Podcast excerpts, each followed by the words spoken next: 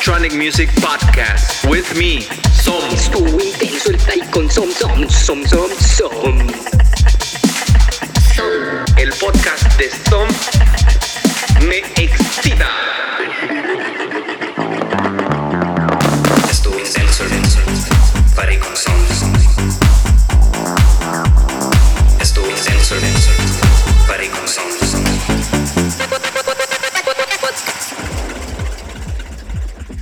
Han entendido.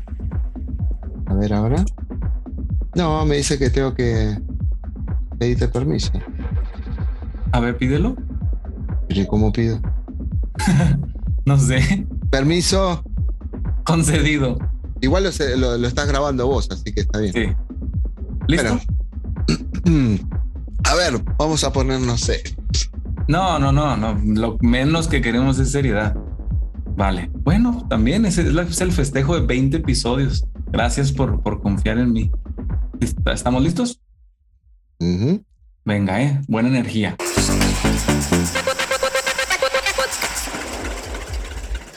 Hola amigos, bienvenidos al episodio 20 de Estuvo Intenso el Party con Som. Este día es un día de festejo, ya que pues tenemos en la trayectoria del show 20 episodios, 20 semanas de música excelente, invitados muy muy buenos con música que propone y el día de hoy tenemos un invitado increíblemente especial desde Argentina. Él es el por la razón por la que estamos en el show en, en exporadio.net. Tiene una trayectoria grandísima en la música, apoyando siempre a artistas, apoyando a personas en la industria y tiene más de 600 tracks. Es una bestia produciendo, tiene más de 600 tracks en Beatport. Yo los conté ahorita, 600. más de 600, es una locura. Además, tiene su canal de YouTube, shows en, en las pirámides de Egipto, tiene streamings en shows. Ah, dime, te veo, te veo consternado. No, no. Me quedé pensando en los 600. No- sé qué pasó. Así sé. es. Pues que te sentabas y hacías las cosas. Sí, pero no sé.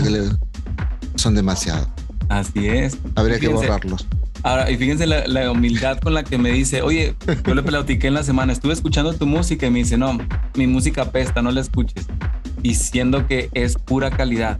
Así que si después de este show ustedes van a Beatport y ponen su nombre, pueden encontrar música por toneladas para darse una, una, un deleite con su música.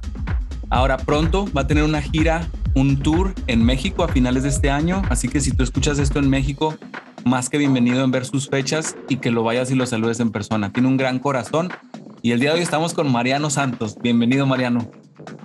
Mi querido David, más que contento de, ser parte de... es la- a, mí me parece muy extraño, siendo que escucho siempre tu programa, estar escuchando tu programa y siendo parte, o sea, estar adentro, viéndote a vos hacerlo en vivo, es completamente diferente a...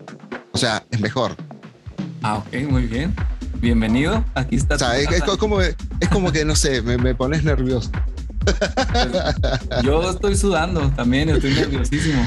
Siempre. No, no, bueno, fuera, fuera de broma, fuera, fuera de broma, estoy muy contento de, de no solamente estar en, en tu programa, en tu edición número 20, sino que, que además estoy contento de que seas parte de la radio, porque primero, bueno, primero por medio de Camilo, que es un amigo en común, eh, tuvimos el, el primer contacto, pero hoy en día es, sos parte de, de mis amigos, así que no solamente parte de la programación, sino que parte de mis amigos y encima dentro de poco nos vamos a ver en persona.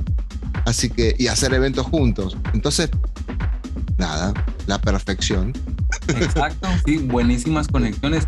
Justo ahorita que mencionas de, de Camilo Carrero, también todos que nos estén escuchando, busquen de Camilo Carrero. Eh, tuve la fortuna de dar con él y estar tomando clases casi, casi todo un año. Y esa bondad que ustedes tienen pues, de, de levantarse, o sea, de- desde esos...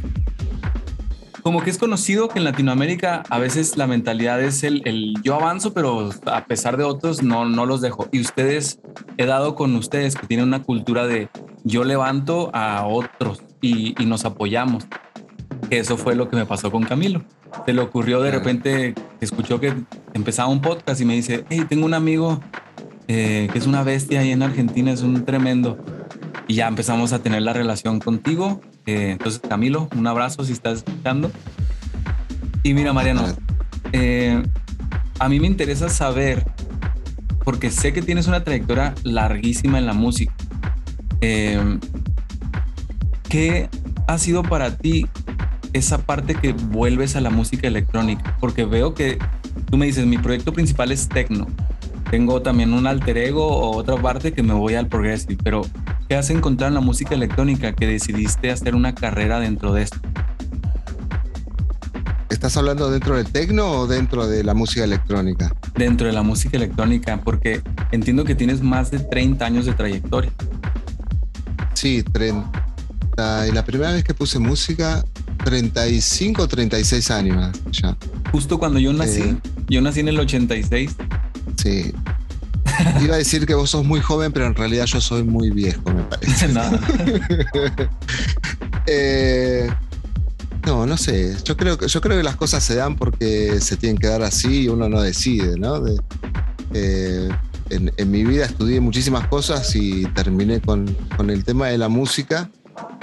Ya cuando mi vida en un momento terminó siendo un desastre. Por- o sea, a ver, yo tuve muchísimos años trabajando de esto, pero hubo un, un momento donde se quebró toda mi vida y ahí dije, bueno, listo, voy a, a centrarme y a, centrarme sobre la parte profesional, ¿no? Eh, eh, no voy a compartir mi vida con otras cosas que no sea la música. No, obviamente está la familia y todo lo y la vida normal, ¿no? Pero en lo laboral eh, me centré 100% y 24 horas a, a trabajar en lo que, en lo que más me gustaba. Eh, le dije, o es eso o mi vida va a seguir siendo lo que era en ese momento. ¿no? Es largo de contar, pero bueno, este, hoy en día estamos más contentos. Qué bueno. Pues lo bueno es que también haces a muchas personas más contentas al escucharte, ¿no? Que te, que te acercas a lo que te apasiona y lo presentas y hay gente que lo disfrutamos. Sí, bueno, pues, tanto una persona que va a bailar un set mío como un amigo que conoces por el tema de la radio, que te escuchó en la radio, lo que sea, o alguien que te contrata, eh, en el final, en el último momento, es tu amigo, no es quien te contrata o quien paga la entrada para verte o quien te escucha por la radio. Entonces, lo que vas colectando es eso. O sea, más allá de que, que- que esto es un negocio, lo que realmente colectás es eso. Ujú. O sea, por lo menos lo que me sirve a mí, ¿no? Sí, relaciones dura- duraderas creo que son mucho mejor que nada más una sola transacción y mala vibra. Sí. Completamente. Cuando dices un poco de esa, de esa quiebre que hubo, un punto de quiebre que dijiste, tengo que hacer un, un movimiento diferente y acercarme a, a- a lo que te apasiona en realidad, la música. ¿Cómo entonces diste esa transición a empezar a ir a shows más globales? Empezaste con lo del radio, porque ahorita vi, vi la- el listado de shows que tienes en tu Global Radio Show, que ya tienes 773 episodios. Estamos bien, Claro. ¿verdad? O sea, ¿de en qué momento dijiste, no, pues ya voy a producir, producir, producir? Y empezaste a salir de tu país, de tu ciudad. No, el tema de la radio, lo que pasa es que mi, mi radio show está desde antes de ese quiebre, digamos, antes de que me vaya. Yo en realidad me fui en el 2000 de Argentina y volví, Ujú. y después me fui en el 2008, que fue el quiebre este que te digo yo, pero ya desde el 2005 ya tenía una, la primera radio mía, más allá de que toda la vida estuve en radio acá en, en FM, pero bueno, en el 2005 creo abrimos una radio que se llamaba eh, ADN Alternative y era la época de las primeras radios online. De hecho teníamos 100 residentes. O sea, la, historia mía de radio viene desde esa época y mucho más atrás todavía. Claro. Eh, y me preguntabas el cambio, o sea, eh, eh, lo- lo- cómo fue el cambio cuando me fui, básicamente, qué pasó. Sí, o sea que, que creo que todos empezamos de forma local y la ciudad y empezar ahí en esos clubes, tu radio. Y ya cuando empiezas a salir más, ya como tu carrera musical, No, yo, yo había hecho cosas en, en varios lugares, no, no fuera Argentina, ¿no? Ah. Eh, bueno, sí, en el 2000 en Taiwán yo me fui a Taiwán en el 2000, puse música en un lugar, pero no lo cuento. No está contado. Ok. Es como, es como la- una historia oculta, digamos. Eh, sí, lo que pasa, lo que pasa que el cambio fue tan brusco en el contexto, sobre todo, porque vos imaginate, yo pocas veces había salido de mi país. Eh, venía con, con muchos problemas personales eh, y, y de golpe abrirle el cerebro e irme a donde me fui es como que fue no sé cómo explicar sé realmente no sé Un shock. y después bueno sí y para, para lograr hacer eventos no es que yo me fui e hice eventos yo me fui y golpeé puertas que es como hay que hacer. ¿entendés? O sea, yo, yo en esto soy un simple trabajador, como cualquier trabajador en cualquier trabajo, ¿entendés? Eh, más vale que, que- que- que esto es como divertido, es popular, es chic, es moderno, tiene, un montón de cosas que van de acuerdo, de acuerdo, de- que van de la mano con la imagen y un montón de cosas, ¿no? Eh, que es público, vamos a decirlo así. Pero para mí, el- técnicamente, yo lo veo como un trabajo cualquiera. Por eso yo pongo música, no creo, nunca digo tocar. Ah. Y aparte que respeto a los músicos que tocan. Nosotros ponemos música. ¿cierto? Y en cuanto a la producción, ahí sí tú, cuando te metes al estudio ya es la faceta del músico o completamente producir. Productor, músico no. Ok. No tengo la más puta idea de música. ni un pianito ni... No, Ok. no, no, no, no, no. No, Nunca tuve la oportunidad de estudiar música, pero sí conozco ciertas cosas que me permiten producir, obviamente. No, no es que Sí, sí. No es que.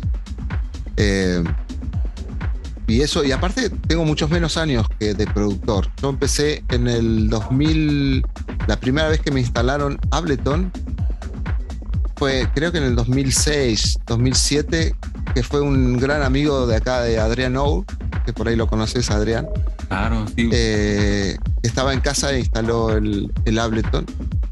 Y a partir de ahí eh, empecé a experimentar. Después sigo experimentando.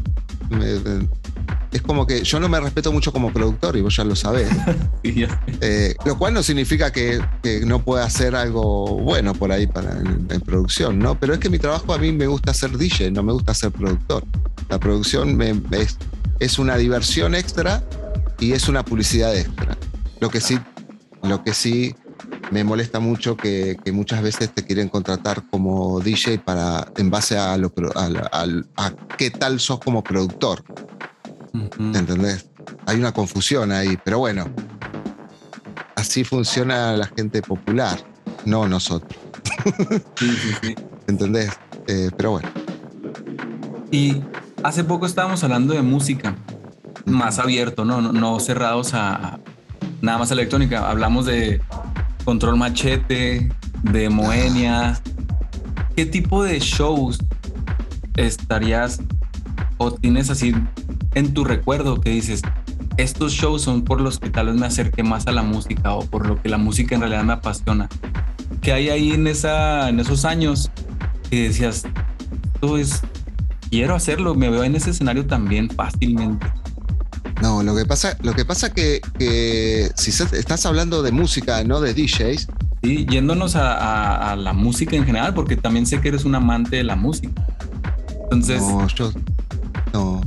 O sea, a mí los recitales que me quedaron grabados fue de Prince, eh, me acuerdo del Amnesty donde estaba Sting, donde estaba Tracy Chapman, donde había mucha gente, Bruce Springsteen. Ah, Eh, y Michael Jackson. Michael Jackson me, me- me- también me, me gustó mucho ver.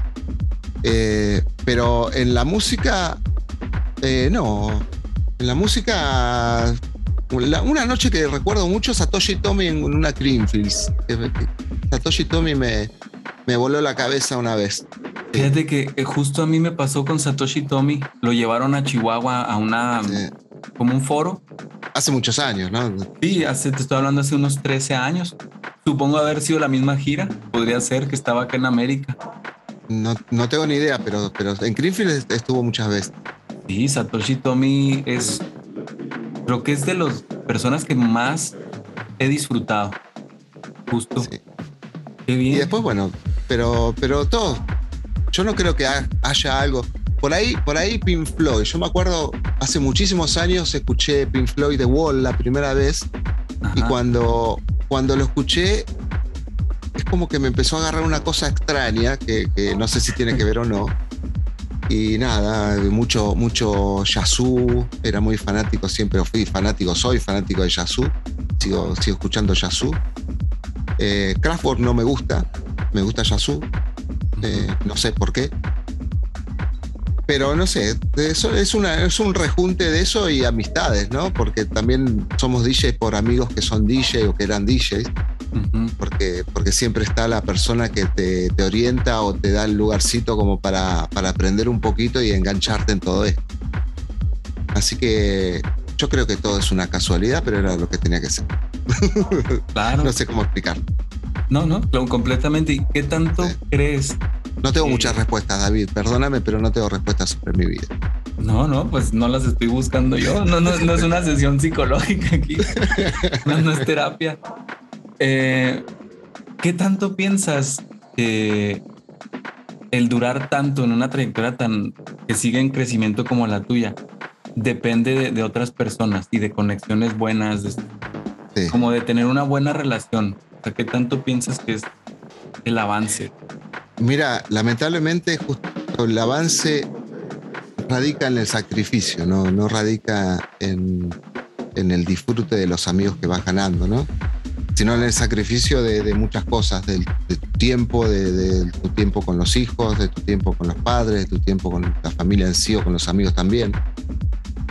Eh, muchas amarguras porque ser DJ parece muy divertido, pero, pero hay veces que, que- que no es tan divertido. Eh, hablando de cosas personales, ¿no? De, de- de- o- o- porque vos te contratan por una fiesta y pase lo que pase, vos en la fiesta tenés que tener la misma onda que esperan todos. ¿no? Te, puede pasar algo malo o sentirte mal y, y tenés que ir para adelante igual, ¿entendés?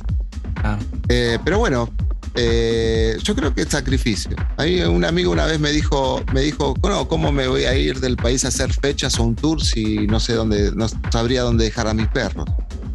¿Entendés? Entonces, bueno, eh, está bien. No se puede, no hay que hablar mucho ahí. Pero bueno. Claro, y me dices que procuras cada año, mínimo una vez al año, tener un tour. Sí, dentro de lo posible, o, uno o dos viajes. Eh, eso, eso también es relativo, porque, por ejemplo, yo hice dos, dos residencias en Grecia que me llevaba eh, el tiempo completo en Europa, o sea, tres meses, ¿no? De la temporada completa. Entonces, me limitaba más por ahí, depende de dónde vivía, porque yo en esa época, el segundo año ya estaba yendo para, para Medellín, entonces también es muy relativo. Acá en Argentina me, me- tuve la suerte que, que unos amigos me contrataron durante tres años para venir a poner música acá en Lincoln, en mi ciudad. Entonces yo venía por trabajo, viviendo en Medellín, venía por trabajo a mi propia ciudad donde tenía mi familia, ¿entendés? O mi otra parte de la familia. Entonces era una solución. Es muy relativo el tema de, de- de los viajes. Por ahí también sale una residencia local y no tenés por qué viajar o no tenés tiempo para viajar.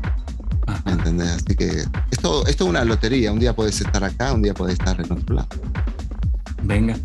Entiendo, bueno, ahorita estás de base en Lincoln, por lo pronto. En link, sí. Ok. También ya vienen las fechas para el Tour de México. ¿Qué, qué viene en las siguientes fechas? Yo sé que... Los- dime, sí. No, no, decime. o sea, como qué visión tienes para México. Sí, supongo que has venido a México varias veces. No, México no conozco. justamente. Ok. Entonces, ¿cómo, cómo estás? O sea, ¿cómo te, ¿cómo te imaginas al público mexicano o qué has visto? ¿Qué es, ¿Tienes alguna expectativa o nada más venir y reventar? Ay, no, lo que pasa es que yo de México tengo una expectativa en base a mis amigos mexicanos. Yo tengo muchísimos amigos allá.